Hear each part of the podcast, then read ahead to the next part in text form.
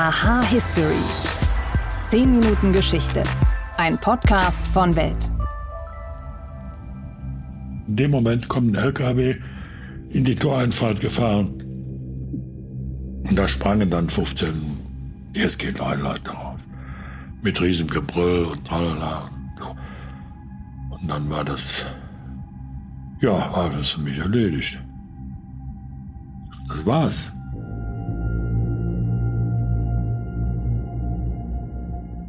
Das ist die Stimme von Hans-Jürgen Kuhl.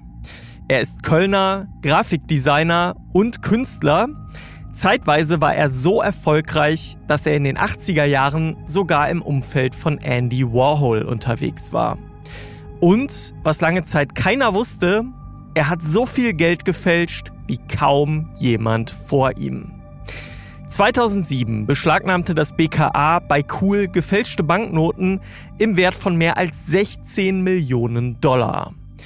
In seinem Kölner Atelier hat er mir erzählt, wie er auf die Idee kam, Geldscheine im ganz großen Stil zu fälschen und mit welchem Fehler er das BKA auf seine Spur brachte.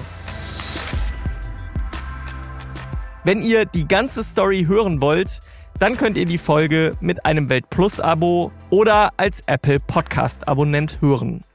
Ich freue mich, wenn ihr einschaltet.